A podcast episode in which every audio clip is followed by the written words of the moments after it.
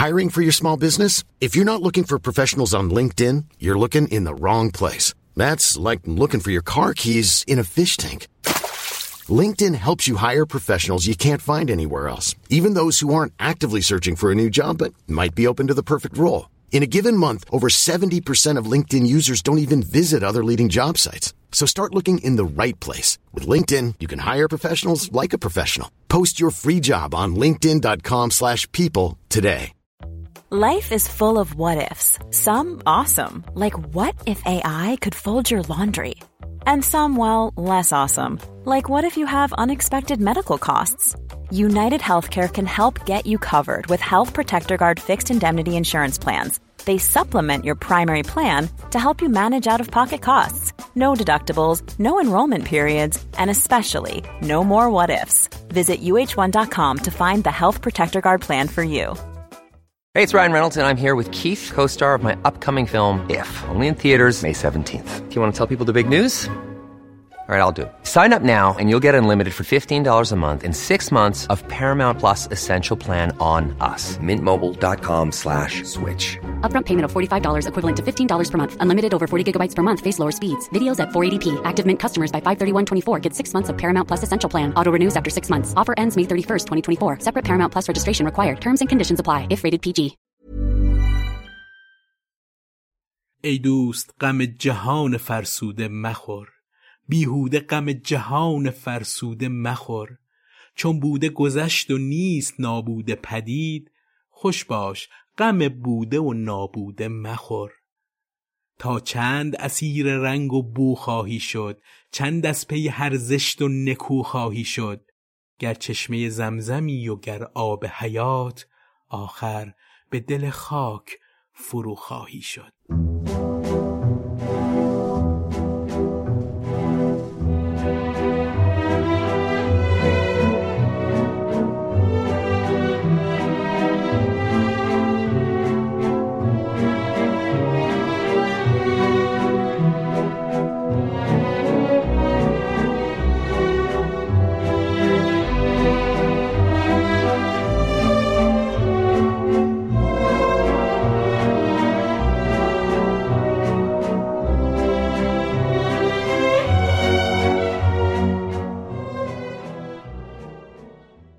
تو این شماره از پادکست دوچار نگاهی می‌کنیم به زندگی حکیم عمر خیام.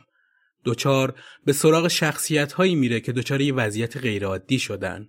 این وضعیت می‌تونه تراژیک، متحورانه و دلیرانه یا حتی عاشقانه باشه. در بوشهر با نامش نوعی موسیقی وجود داره به نام خیام خانی. چیزی ناب در جهان موسیقی محلی و محفلی که الان تبدیل شده به یه میراث موسیقیایی و سبک زندگی در جنوب.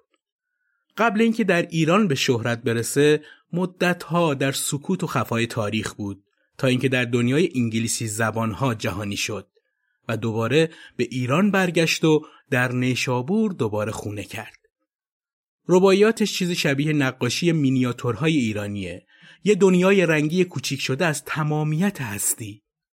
اسمش روی محصولات عجیبی هم اومد. از صابون عمر تا نوشیدنی و چیزهای ریز و درشت دیگه که گاهی هیچ ربطی به رباعیاتش نداشت.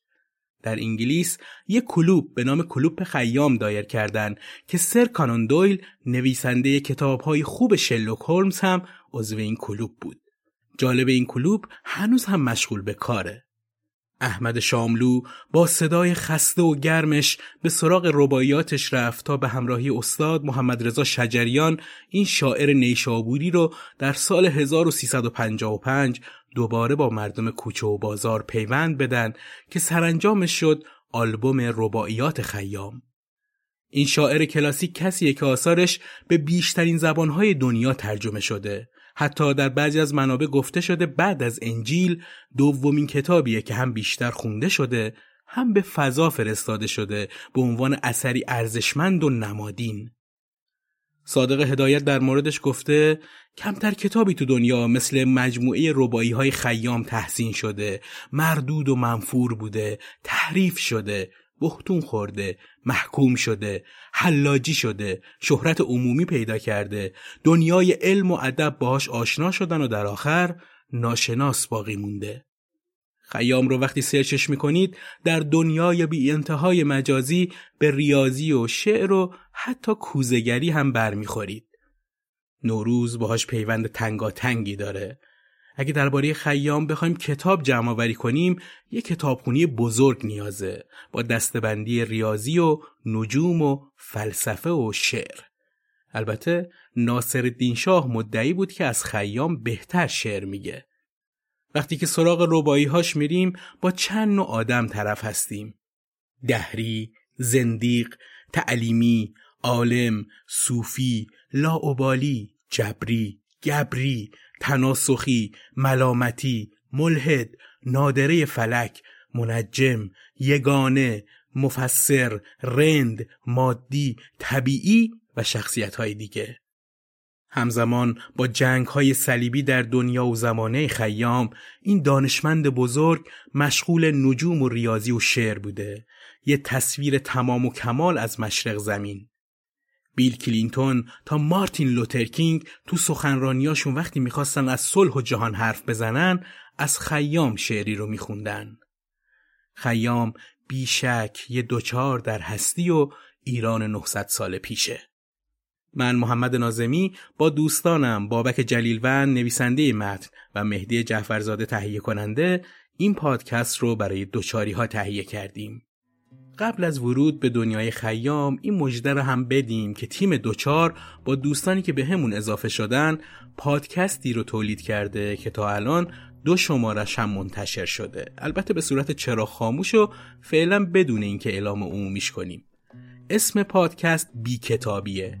تو این پادکست در مورد کتاب های پرفروش و حتی کم فروش صحبت میشه و یه جور نقد و بررسی به حساب میاد. بی کتابی قرار بهتون بگه. کتابی که خوندید آیا واقعا کتاب خوبی بوده؟ یا فقط حربه بازاریاب های نشر بوده؟ بی کتابی چیزی شبیه یه میزگرده که چند نفر خوره کتاب با حوصله نشستن کتاب رو خوندن و می‌خوان در موردش اطلاعاتی رو بدن که کمتر تو رسانه ها بهش پرداخته میشه. لینک کانال Castbox بی کتابی رو تو توضیحات این قسمت می‌ذارم که دنبالش کنید و همراه بی کتابی بشید. و اما قسمت 26 و حکیم عمر خیام. نبود گردون را از رفتن من جا و جلالش نفزون. از هیچ کسی نیست. و گوشم نشنون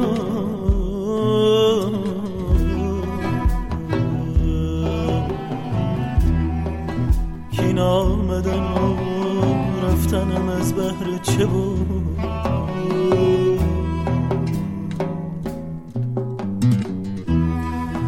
جامیست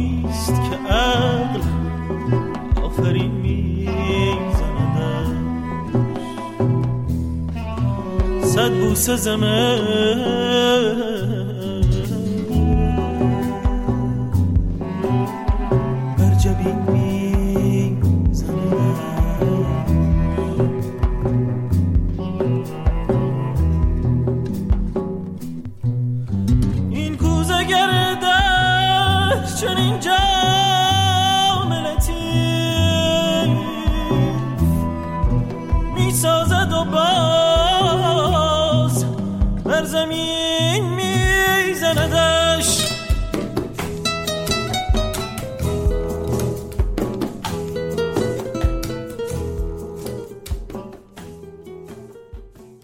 صبح روز دوشنبه 18 زیقعده سال 429 هجری قمری تو شهر کوچیک نیشابور در میونی صدای خروسها و خورخور گربه ها در گوشه محله معروف آبنبار حاجی تو خونه ابراهیم خیمه دوز کودکی به دنیا میاد که ریاضی و نجوم و شعر رو قرار دگرگون کنه. ابراهیم داشت اولین فرزندش رو به چشم می‌دید. اسمش شد عمر. کنیش ابوالفتح لقبش قیاس الدین و نام پدر هم که گفتیم ابراهیم علت شهرتش به خیام در منابع اومده که پدرش خیمه دوزی یا چادر دوزی می‌کرده که به خیام یا خیامی شهره بوده. با همه این تفاسیر اسم کامل این بچه میشه قیاس الدین ابوالفتح عمر ابن ابراهیم خیام. دوره تولد خیام ترکیبی از آشوب و خیرسری متعصبین و سرکوب بی انتها بوده. یه آش در همجوشی از همه چی.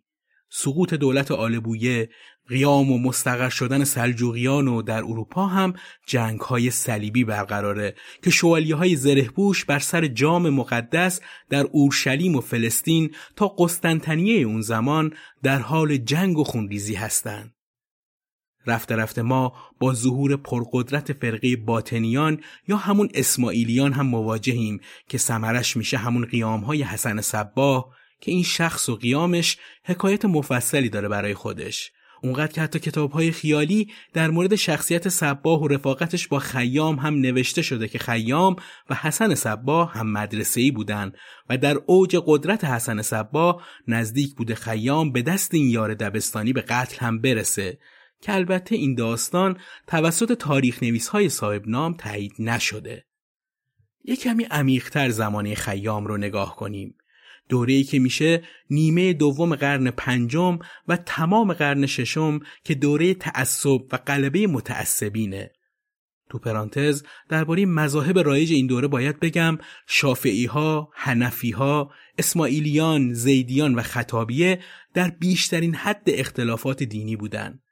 اختلاف بین این گروه ها به قدری زیاد بود که باعث تخریب مدارس و کتابخونه ها می‌شد. همه چیز درگیر زد و خوردهای متعصبانه و ترویج علوم دینی و افزایش شمار علمای مذهبی و فقها و دخالت در امور سیاسی و حکومتیه. تحریم فلسفه و علوم عقلیه هم که عادی بود تو قرن پنجم. همه چیز برای رشد نکردن خیام آماده بوده اون هم دوره‌ای که برای کشتن کسی که بهش شک دینی و معنوی دارن خیلی دادگاه و بگیر و ببند نیاز نیست. کافی شمشیری دم دست باشه و یه سر مفت و مجانی. تو این دوره از همه پررنگتر توجه شدید سلاطین به سیاست دینی و دخالت تو عقاید مردمه که جان و مال همه برای شاه شاهان یا عمله طرب شاهی بوده. اول شروع قرن پنجم که دوره تسلط کامل ترکان غزنویه پادشاهان غزنوی روش تظاهر به دین رو پیشه کردن و وقتی غزان ترکمان و مابقی توایف ترک بعد غلبه به ایران به تشکیل حکومت دست زدن همین سیاست رو دنبال کردن و گسترشش دادن. اما با تثبیت شدن سلجوقیان و نشستن ملکشاه به تخت که رفرمیسم بود در دوره خودش تعداد مدارس زیاد شد و یک کمی از شدت و تخریب مدارس کم شد. خیلی ها مهمترین دوره تمدن اسلامی رو همین دوره ملک شاه می‌دونن. این مدارس از نظر وضعیت مالی از همه دوران قبل خودش خیلی بهتر شدن. بیشترین زبانی که برای درس استفاده می‌شد زبان عربی بود و زبان پارسی در ضعف و افول خودش بود. اما صوفیه هم در همین دوران بلای بزرگی بود. علوم عقلی به خصوص فلسفه رو برای استدلال و درک حقایق کافی نمی‌دونستن و طبقه صوفی با همه علوم مخالفت می‌کردن و ترویج صوفیگری رو با شدت زیادی انجام می‌دادن و به هر چیزی که باعث رشد یا تغییر بود با دیده تحقیر و تکفیر نگاه می‌کردن. میشه این نقد به نگاه صوفیگری رو بعدها در شعر حافظ به خوبی دید.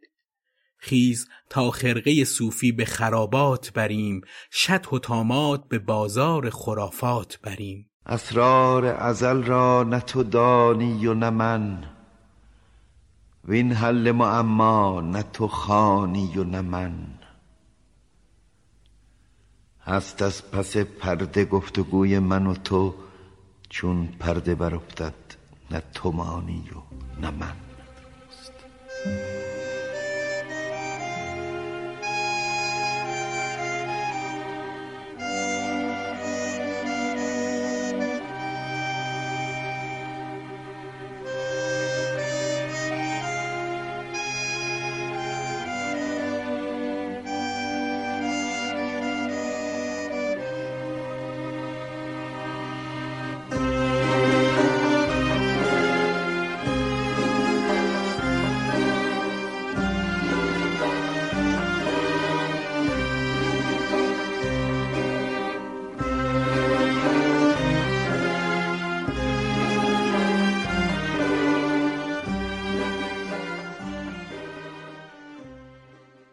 همچین شرایطی خیام در حال رشد بود و دست به دفاع از علوم ریاضی و تحقیق عقلی می‌زد. البته باید بگیم که شخصیت خیام یک قهرمان شمشیر به دست و یک بزن نبود که راه بیفته تو کوچه پس کوچه ها و صوفیه رو به چالش بکشه. بیشتر سعی می‌کرد در کنج خونه بشینه و با نوشتن و ثبت و ترجمه راهی برای حل این تنگ نظری ها پیدا کنه. زمانی نیشابور رو نگین خراسان نامگذاری کرده بودن اما نیشابور دوره خیام اینجور توصیف شده. نیشابور جنگ زده و قارت شده است. نیشابور وبا و قحطی و گرسنگی است. در اوایل قرن پنجم نیشابور دچار آنچنان قحطی و بلاست که کسی را مجال تقصیل و تدفین مردگان نیست. گرسنگی را آنچنان قدرتی است که مردمان در سرگین چهارپایان جستجوی گندم و جو می کنند.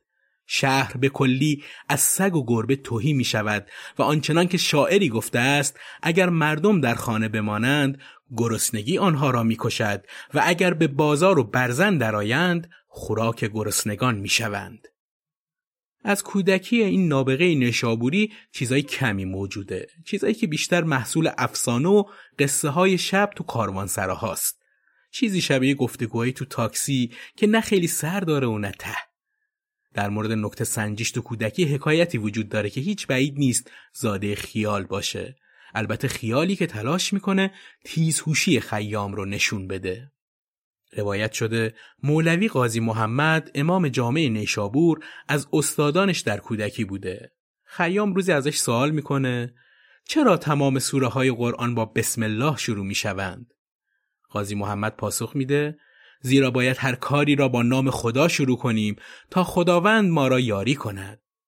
خیام باز می‌پرسه مگر قرآن کلام خدا نیست؟ قاضی محمد حرفش رو تایید می‌کنه و خیام این بار سوال می‌کنه آیا خدا هم باید کارهایش را با نام خودش شروع کند؟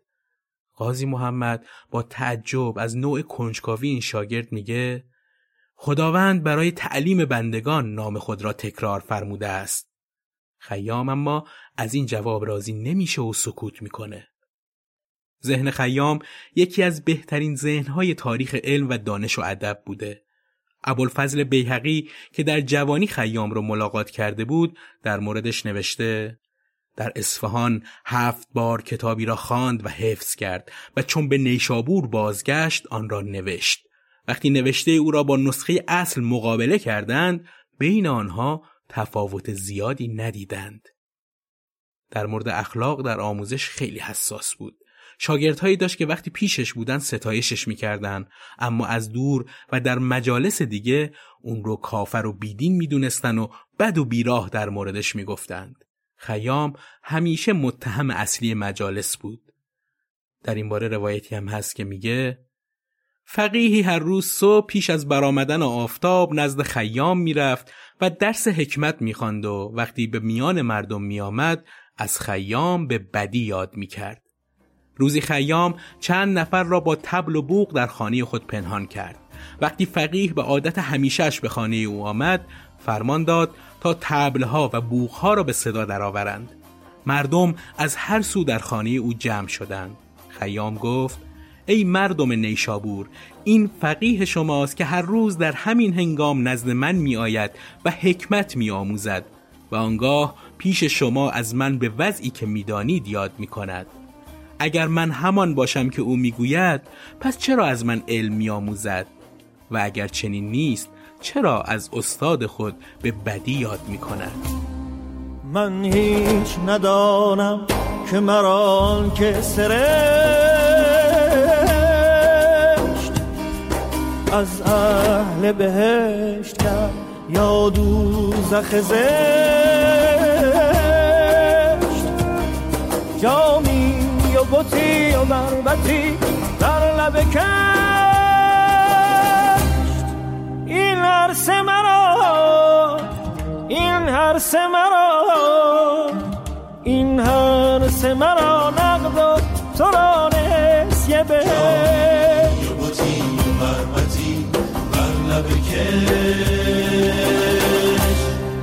این هر سه مرا نقد و تو را نسیه بش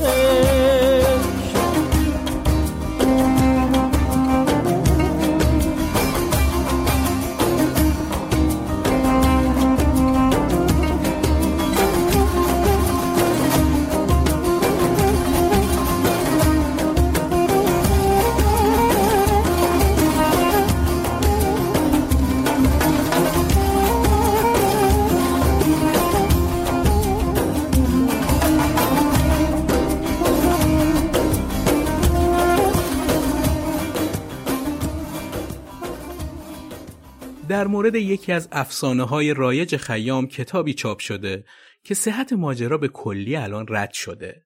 اینکه خیام و خاج نظام الملک و حسن صبا در یه مدرسه درس میخوندن و پیش یه استاد تعلیم دیدن که کتابی هم با همین عنوان داریم به نام سیار دبستانی به نویسندگی هالدین ماکفال که با اطلاعات فعلی مشخص این سه نفر یار دبستانی نبودن.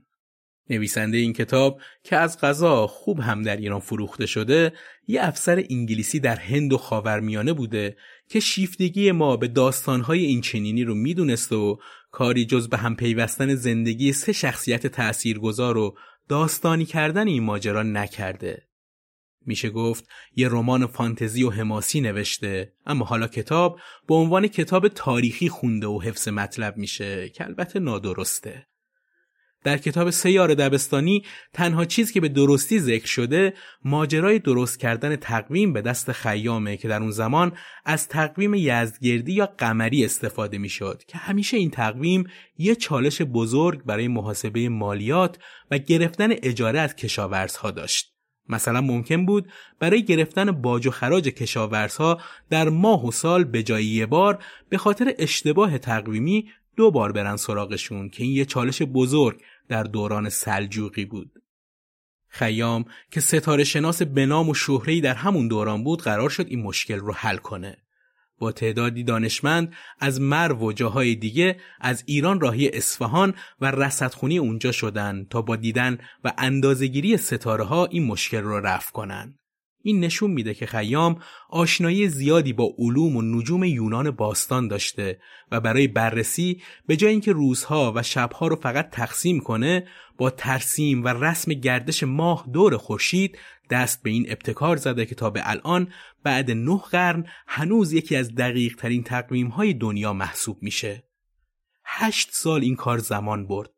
ماها رو که به زبان عربی، ترکی و فارسی میانه رایج بودن رو به زبان پارسی و با نام فرشتگان ثبت و ضبط کرد. طول هر ماه رو هم بر اساس توقف آفتاب در برج‌های دوازدهگانه حساب کرد. برای شش ماه اول سی و یک روز و برای شش ماه دوم سی روز در نظر گرفته شد. به جز اسفند که 29 روزه و هر چهار سال یه بار کبیسه و سی روز تمام میشه. چون هر سال یه رو به روز اضافه می آورد. یعنی هر چهار سال یک روز به سال اضافه کرد. با این حساب خیام نوروز رو دقیقا منطبق با نخستین روز سال و به عبارتی آغاز برج حمل دونست. انتخاب هر ماه و اسمش دلایلی داشت که خیام در کتاب نوروزنامه همه رو توضیح میده که حیف واقعا معانی ماه رو ازش بگذریم. فروردین ماه شروع رویش نبات و گیاه بهشت مادر همه فصلها و ماهی که در آن جهان مثل بهشت میشه. خرداد خورش به مردم میده چون گندم و جو و میوه های زیادی در اون دیده میشه. تیر زمان تقسیم گندم و جوه و تیر آفتاب در این ماه از بلندی فرو میاد. مرداد خاک داده خودش رو به میوه های پخته و رسیده میده و هوا در اون مثل غبار خاکه. شهریور از سه کلمه شهر ریو و آور ترکیب شده و ریور یعنی دخل و درآمد. در این ماه دخل و درآمد پادشاهان از خرمن برزگران به دست میاد. مهر ماه مهربانی مردم نسبت به همدیگه است چون قلات و میوه ها رسیدن و تعارف فراوان میشه و خورشید هم از شدت خودش کم می‌کنه و مهربونتر میشه. آذر ماه نیاز به آتش برای مقابله با سردی هواست. دی یعنی ماه دیو که زمین رو در شروع زمستان از خرمی ها دور می‌کنه. بهمن یعنی ماهی که به همون ماه قبل شبیه چون مثل دی سرد و خشکه. اسفندار مز ماه اسفندار به معنی میوه و گیاه و آغاز زندگی دوباره گیاهان و پایان زمستانه. تو این دستاورد تقویمی باید از خاج نظام و ملکشاه هم یاد کرد که شرایط رو برای خیام فراهم کردند که این محصول تاریخی به بار بشینه. اوایل پادکست اشاره کردیم که از قرن پنجم به بعد توی خراسان و جاهای دیگه کشور مدارس ایجاد شدن که به علوم عقلی هیچ توجهی نمی‌شد. همون درگیری با صوفیه باعث شده بود چیزی جز ادبیات و علوم دینی تدریس نشه و بیشتر دانشمندان این دوره از تهمتهایی مثل بیدینی و کفر در امون نبودن. خیام تا جایی که می‌شد خودش رو از این فضا سعی می‌کرد جدا نگه داره و وارد هیچ مجلس و مدرسه ای نشه که بشه بهش با این تهمت ها برچسب زد. تو مقدمه رسالی جبر و مقابله که به زبان عربی نوشته از دست این روزگار شکایت ها می‌کنه. ما در این روزگار شاهد بودیم که اهل علم و دانش از میان رفتند. تعدادشان کم شد ولی سختی و مهنت آنها زیادتر. فقط عده کمی زندگیشان را به همت و تلاش در راه تحقیق و کشف علمی سپری کردند. اغلب دانایان زمان ما حق را از باطل می پوشانند و کاری جز ریا و ظاهرسازی ندارند. آن دانش کم و معرفت اندکی را هم که دارند برای هدفهای پست به کار می‌برند. آنها وقتی کسی را که طالب حق و راستی و کوشش است می‌بینند او را مسخره و تحقیر می کنند. خیام به خاطر همین شرایط بود که رباعیاتش رو در خفا می سرود. اون چهره ادبیش را همیشه سعی می کرد پنهان نگه داره. در مورد رباعیاتش اختلاف نظرهای زیادی وجود داره. یه عده میگن فقط 20 ربایی ازش باقی مونده و بعضی از نزدیک به 559 ربایی حرف می‌زنن. اختلاف فقط در مورد تعداد ربایی ها نیست بلکه به موضوعات اونها مربوط میشه. بعضی از ربایی ها خیلی از لحاظ متنی متناقضه و با هم فرق می‌کنه. در زمان زندگی خود خیام هیچ وقت اشعارش یک جا جمع نشد و برای همین پیدا کردن ربایی اصیل که واقعا خودش سروده باشه گاهی خیلی برای خیام پژوهان مشکل میشه و به خاطر همین هم است که اختلاف کم نیست. تو این زمینه مرحوم محمد علی فروغی که نویسنده و وزیر و محقق و یه خیام شناس بود و صادق هدایت که معرف همه هست در بین فارسی زبانها تلاش های زیادی کردند که رباعیات اصیل رو از رباعی های فرعی جدا کنن و جزو اولین خیام شناس های ایرانی بودن. معمولا رسم بود که شعرهای یه شاعر رو میخوندن و بعد بر اساس حرفهایی که زده در مورد خود اون شاعر و افکار و روحیش نظر می‌دادن. در مورد خیام به خاطر اختلاف نظرهای زیادی که درباره هاش بود کار برعکس شد. یعنی برای اینکه بفهمیم کدوم ربایی واقعا برای خودشه باید اول روحیش رو خوب بشناسیم و بعد در مورد ربایی قضاوت کنیم که آیا این شعر با روحیه خیام و زمانش اصلا سازگاری داره یا نه مثلا وقتی در مورد شخصیت خیام گفته شد که دنبال پول و مقام نبوده و زیادتر از نیازش نمی‌خواسته اون وقت میشه این ربایی رو راحت قبول کرد که خیام سازندش بوده. هر کو به سلامت است و نانی دارد و از بحر نشستن آشیانی دارد نه خادم کس بود نه مخدوم کسی. گوشاد بزی که خوش جهانی دارد.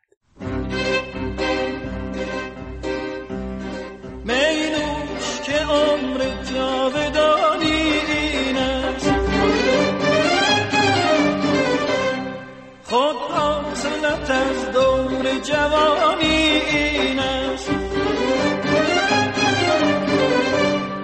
هنگام گلان است و یاران سرمست خوش باش دمی که زندگانی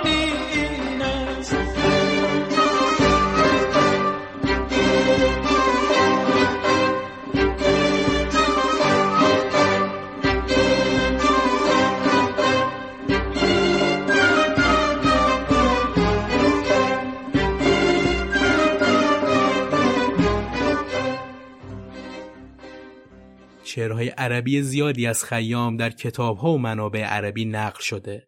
اولین کسی هم که از اون به عنوان شاعر نام برده کسی به اسم امادالدین کاتبه. تو کتاب قریدت القصر حدود پنجاه سال بعد از وفات خیام ازش به عنوان بزرگترین دانشمند زمان که در ریاضی بی همتا بوده اسم برده. تو همین کتاب چند بیت از شعر عربی هم از خیام آورده. در این شعرهای عربی خیام با مردی روبرو میشیم که روحی بزرگ داره مردی که بر همت بلند خودش تکیه می‌کنه و افتخارش اینه به مال و مقام توجهی نداره. مرد پرمایه‌ای که در ریاضی و نجوم و موسیقی و طب سرآمد بوده. بر ادبیات و تفسیر و قرآن هم تسلط داره. یعنی کسی شبیه ابن سینا یا ابوالعلا. این مرد کم حرف خواه ناخواه احترام همه رو جلب می‌کنه و با زندگی ساده و علمیش روزگار رو سپری می‌کنه. همیشه هم با شک و تردید به زندگی نگاه می‌کنه و توی ناشناخته های روحش در سفری همیشگیه. شاید تو این ربایی خیام همه اینها رو بشه دید. دوری که در او آمدن و رفتن ماست او را نه نهایت نه بدایت پیداست کس می نزند دمی در این معنی راست که این آمدن از کجا و رفتن به کجاست.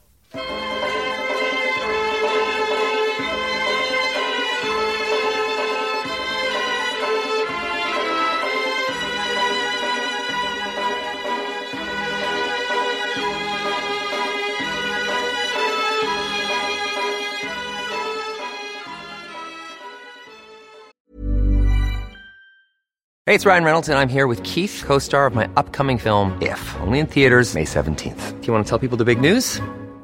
All right, I'll do it. Sign up now and you'll get unlimited for $15 a month in six months of Paramount Plus Essential Plan on us. Mintmobile.com slash switch. Upfront payment of $45 equivalent to $15 per month. Unlimited over 40 gigabytes per month. Face lower speeds. Videos at 480p. Active Mint customers by 531.24 get six months of Paramount Plus Essential Plan. Auto renews after six months. Offer ends May 31st, 2024. Separate Paramount Plus registration required. Terms and conditions apply if rated PG.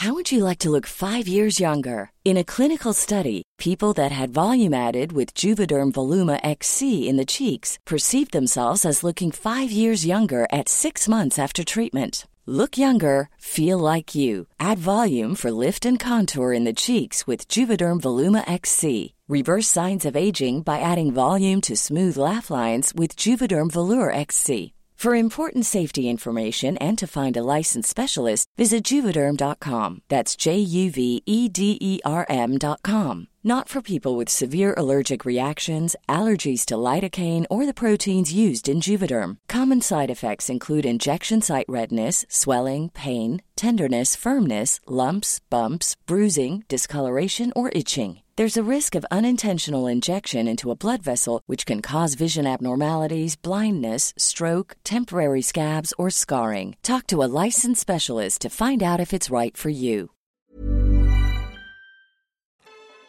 این کم حرفی و دریای درون خیام رو میشه تو همین ربایی کوچیک تشخیص داد.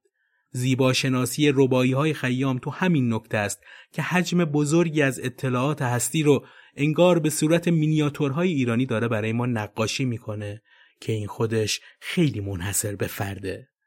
کافیه به تفاوت این شاعر با شاعران بعد خودش نگاه کنیم که چجوری با مرگ و زندگی در ربایی در میفته. به این شعر دقت کنید. هر روز که آفتاب برمی آید یک روز عمر ما به سر می آید هر صبح که نقد عمر ما می دزدد دزدی است که با مشعله در می آید اینجا خیام تصویر دزدی که مشعل گرفته دستش رو نشون میده که باید در شب و سکوت و تاریکی حرکت کنه برای مقصودش. ولی دزد خیام صبح میاد تا یه روز دیگه از عمر رو ببره. یعنی وقتی که فکر می‌کنیم همه چیز رو داریم تماشا می‌کنیم و جلوی چشممونه. اما یکی داره با زیرکی تمام این نخ عمر رو میریسه. این یک تا سه روز نوبت هم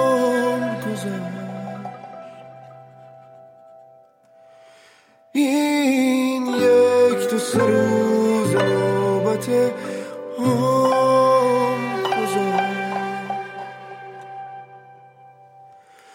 چون آب به جوی بارو چون باد به دشت. چون آب به جوی بارو چون باد به دشت. هرگز غم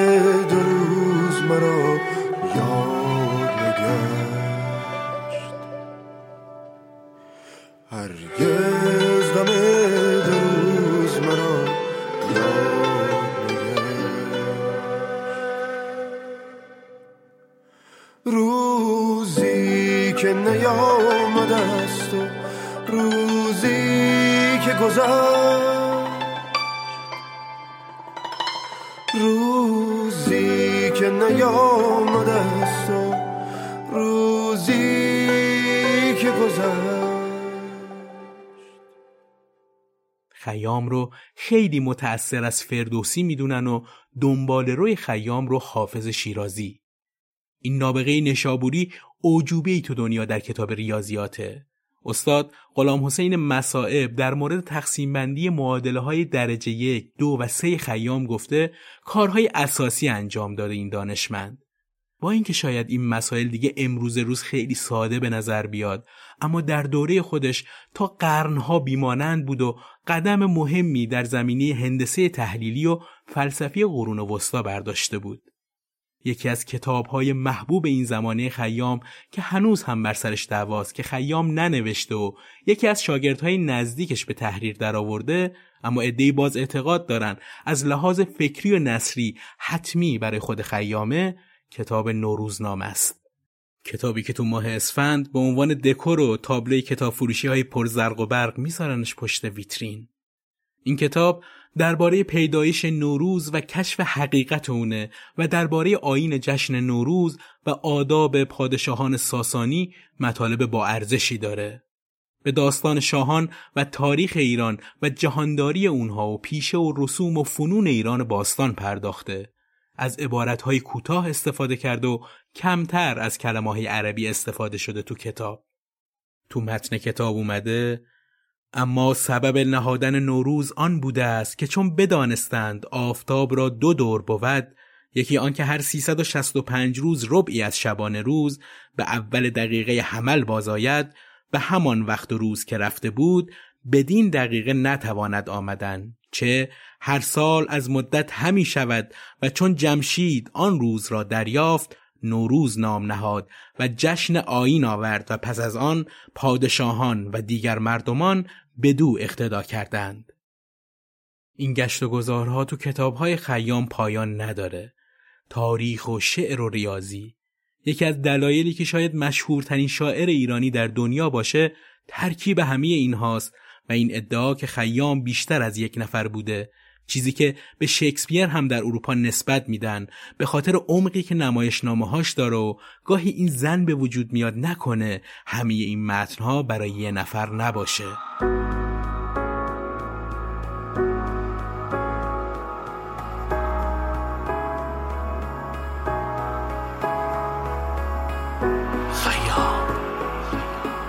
اگر زباد مستی خوش باش. ماه رخی اگر نشستی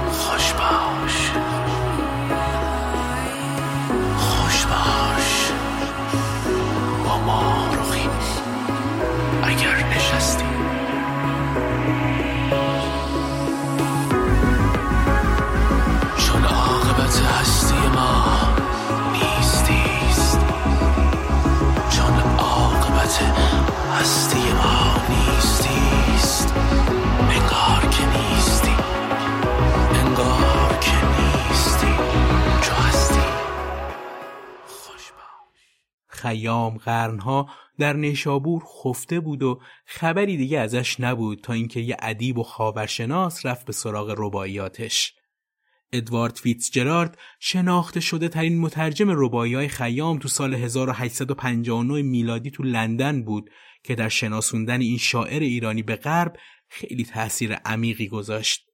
البته لازم گفته بشه که فقط در غرب نبود بلکه بازگشتی هم برای ایرانی ها بود که دوباره با خیام پیوندهاشون رو از نو بنا کنن. فیتزجرالد از خانواده پرجمعیت و اشرافی می اومد و این خیال گذران و مرگ و رهایی شعرهای خیام دلش رو برده بود و یه ازدواج بی سرانجام کرده بود که خیلی زود منجر به طلاق شده بود و درگیر وضعیتی تیره و سخت تو زندگی شخصی شده بود و خودش رو در خیام و شعر ایرانی بود که داشت دوباره پیدا می کرد. برای همین دست به ترجمه کارهاش زد. خودش درباره ترجمه خیام گفته شک دارم که جز ترجمه بس یک سویه از عمر خیام به دست داده باشم لیکن آنچه من انجام می دهم فقط به صورت حبابی در سطح آب پدید می آید و می شکند.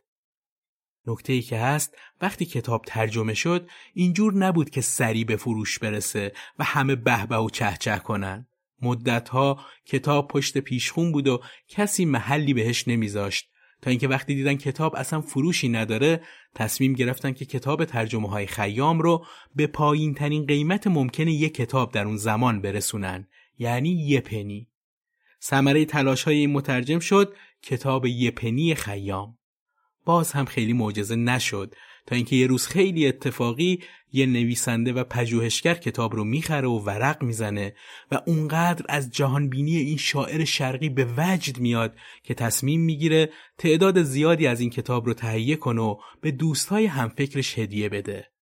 همین کارش باعث شد که خیام چیزی شبیه ستاره های موسیقی راک در دنیای غربی بشه و سر از آمریکا و اروپا و آفریقا در بیاره و حتی به کره دیگه هم فرستاده بشه و اسمش روی سیاره و صابون و پودر و دهانشویه و خیلی چیزهای بی مسما و با مسما گذاشته بشه.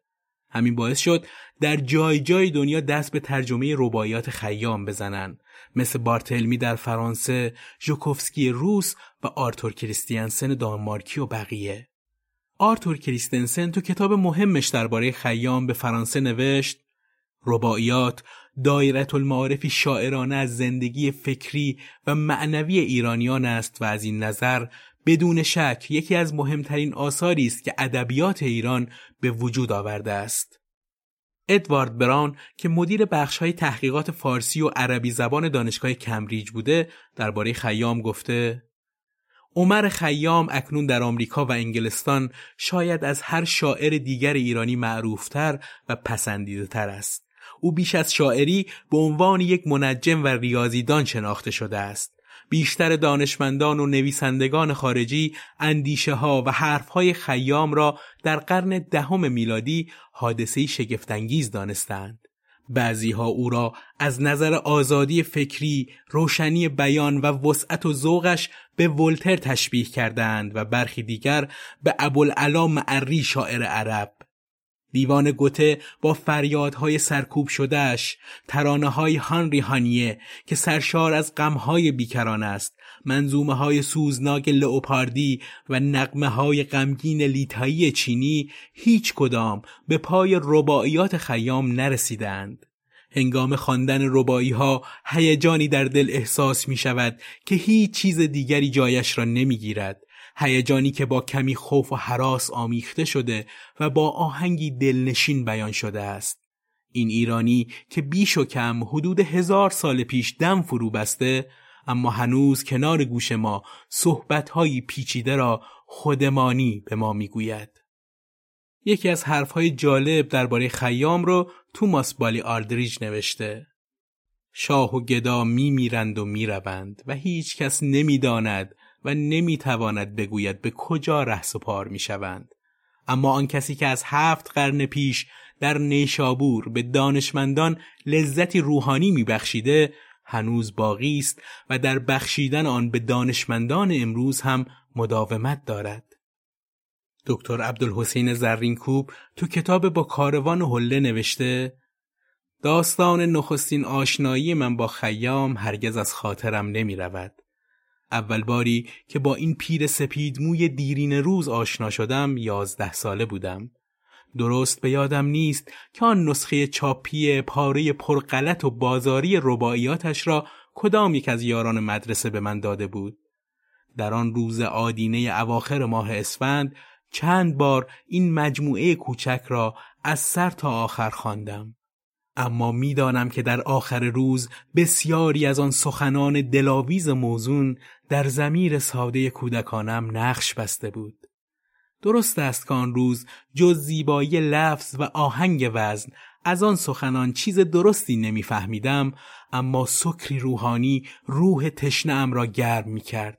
تنها چیزی که از آن پیام حزنالود و تبدار شاعر کهن در میافتم اندوه و دردی بود که از بیثباتی و ناپایداری جهان داشت و این یگان چیزی بود که من آن روزها از خیام درک می کردم. اما صورت خیام در آینه تاریخ جلوه دیگر دارد شکوه و هیبت عالمانه و سیمای کسانی چون اقلیدوس، بطلمیوس و ارسطو در این صورت هست.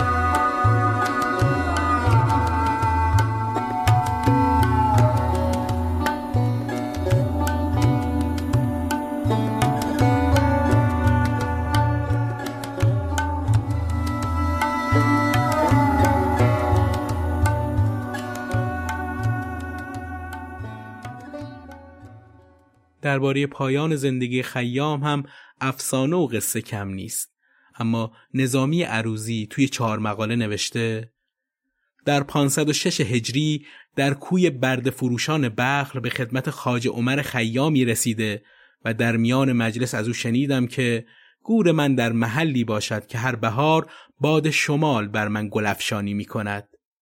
وقتی که عروزی بعد از وفات خیام به نیشابور میره قبر اون رو پوشیده از درختان گلابی و زردالو می‌بینه.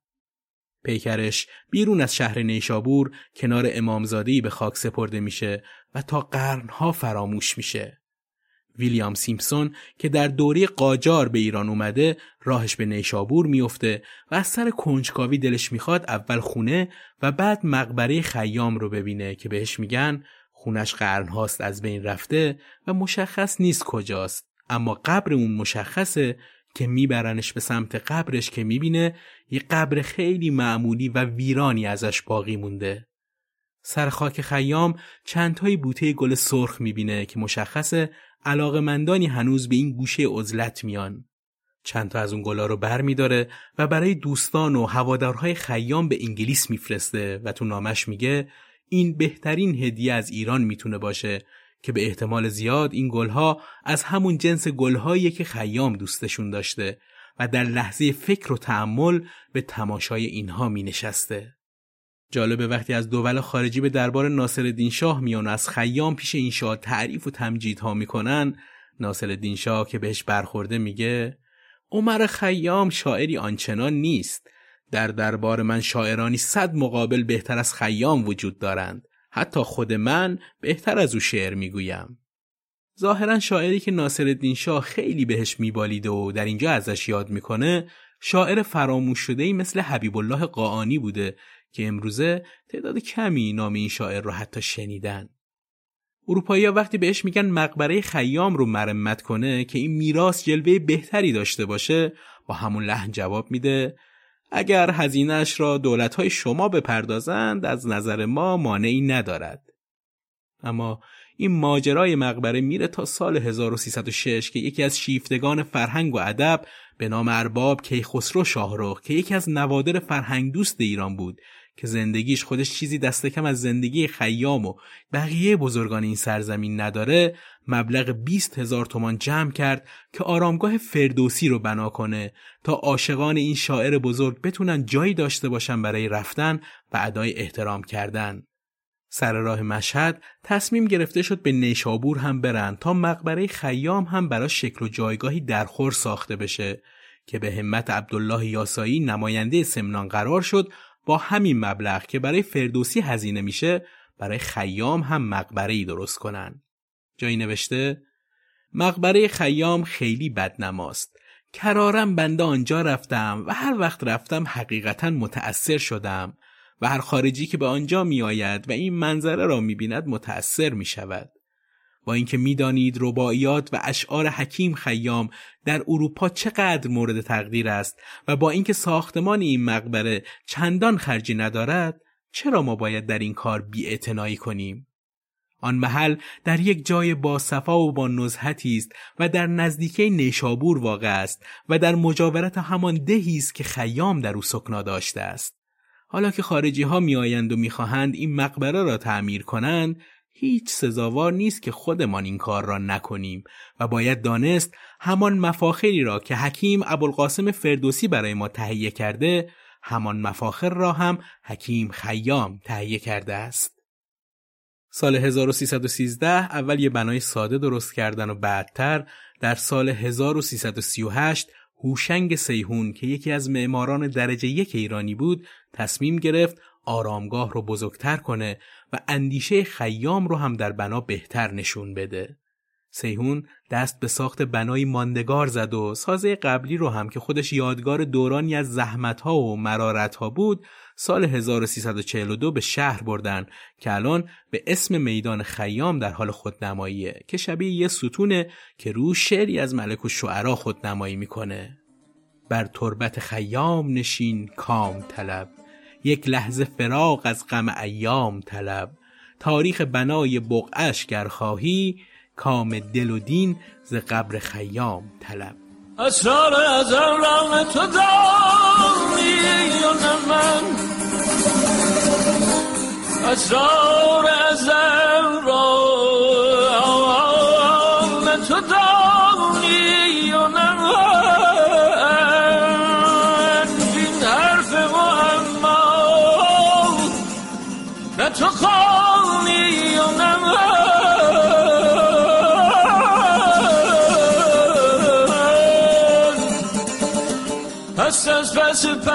پرده گفته گوی من و تو چون پرده برافتد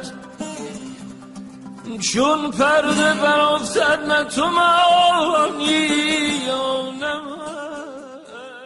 معماری جدید مقبره خیام که هنوزم پابرجاست ده پایه داره که ده اولین عدد دو رقمی ریاضی و پایه اصلی اعداد محسوب میشه. از هر پایه دو تیغه مورب به صورت مارپیچ به سمت بالا و آسمون رفته که همدیگر رو پوشش میدن و سقف بنا رو می‌سازن و از طرف دیگه فرود میان که این خودش یکی از شکلهای پیچیده ریاضیه. این شکل هندسی و عدد ده هر دو نماد دانش ریاضی خیامه. شکل خیلی کوچیک این سازه رو میشه روی مقبره رهی معیری تو گورستان زهیر و دید. هوشنگ سیهون درباره معماری این بنا نوشته دور تا دور برج در کنار چشم سارها یک دایره وسیع به مرکز خود برج ساخته شد. همه از سنگ گرانیت با اجزای مثلثی شکل و تورفتگی ها و برون آمدگی هایی که تا اندازه‌ای شکل خیمه را تداعی می کنند و این اشاره به نام خیام است چون پدرش خیمه دوز بود و نام او به همین مناسبت انتخاب شد. از طرف دیگر حوزها را با کاشی فیروزه داریم که در مجموع قسمتی از ستاره را نشان می‌دهند به تعداد هفت پر به مفهوم هفت فلک و هفت آسمان و هفت تپه که باز اشاره به افلاک و نجوم دانش دیگر خیام است. روی هم رفته مجموعه در یک حال و هوای شاعرانه با درختان تنومند در اطرافش ساخته شد و همانطور که خواست خود خیام بود کاملا باز است و مزارش در بهاران گلفشان لازم گفتشه که کار خوبی انجام شده و کنار مزار خیام مجسمه فیتزجرالد رو به صورت تندیسی درست کردن که این دو رفیق شرق و غرب کنار هم بالاخره قرار بگیرند و روز 28 اردیبهشت هم روز جهانی خیام اعلام شده. روی کتیبه مزار خیام نوشته شده ای دوست غم جهان فرسوده مخور. بیهوده غم جهان فرسوده مخور. چون بوده گذشت و نیست نابوده پدید خوش باش غم بوده و نابوده مخور. تا چند اسیر رنگ و بو خواهی شد چند از پی هر زشت و نکو خواهی شد. گر چشمه زمزمی و گر آب حیات آخر به دل خاک فرو خواهی شد. ای دوست بیا. ای دوست بیا. تا غم فردا نخوری.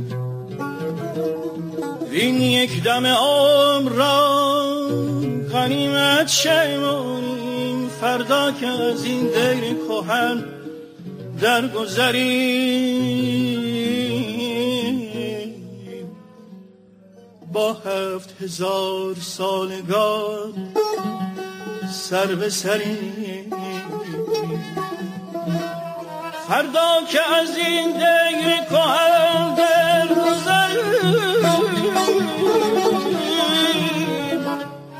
با هفت هزار سالگان سر به سری سر به سری.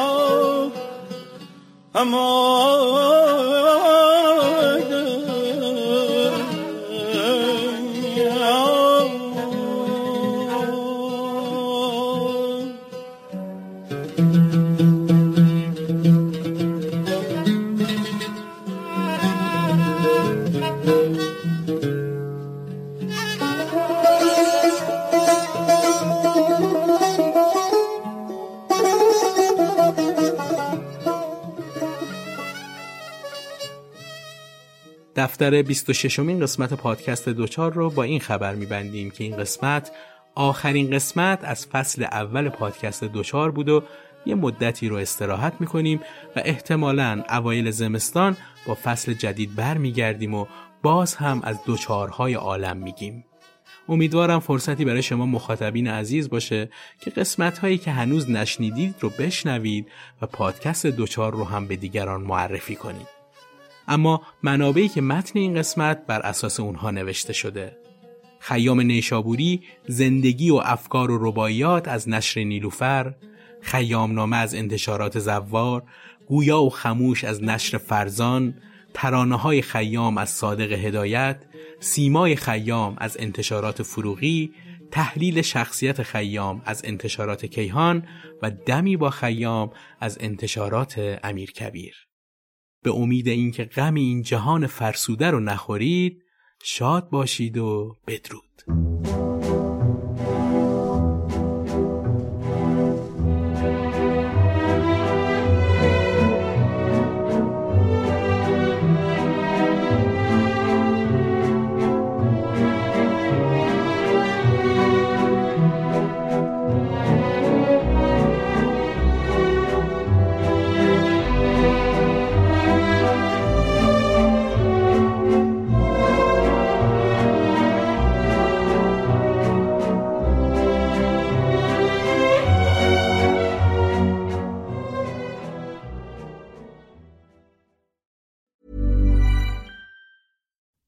You make decisions for your company, you look for the no-brainers. And if you have a lot of mailing to do, stamps.com is the ultimate no-brainer. It streamlines your processes to make your business more efficient, which makes you less busy. Mail checks, invoices, legal documents, and everything you need to keep your business running with stamps.com.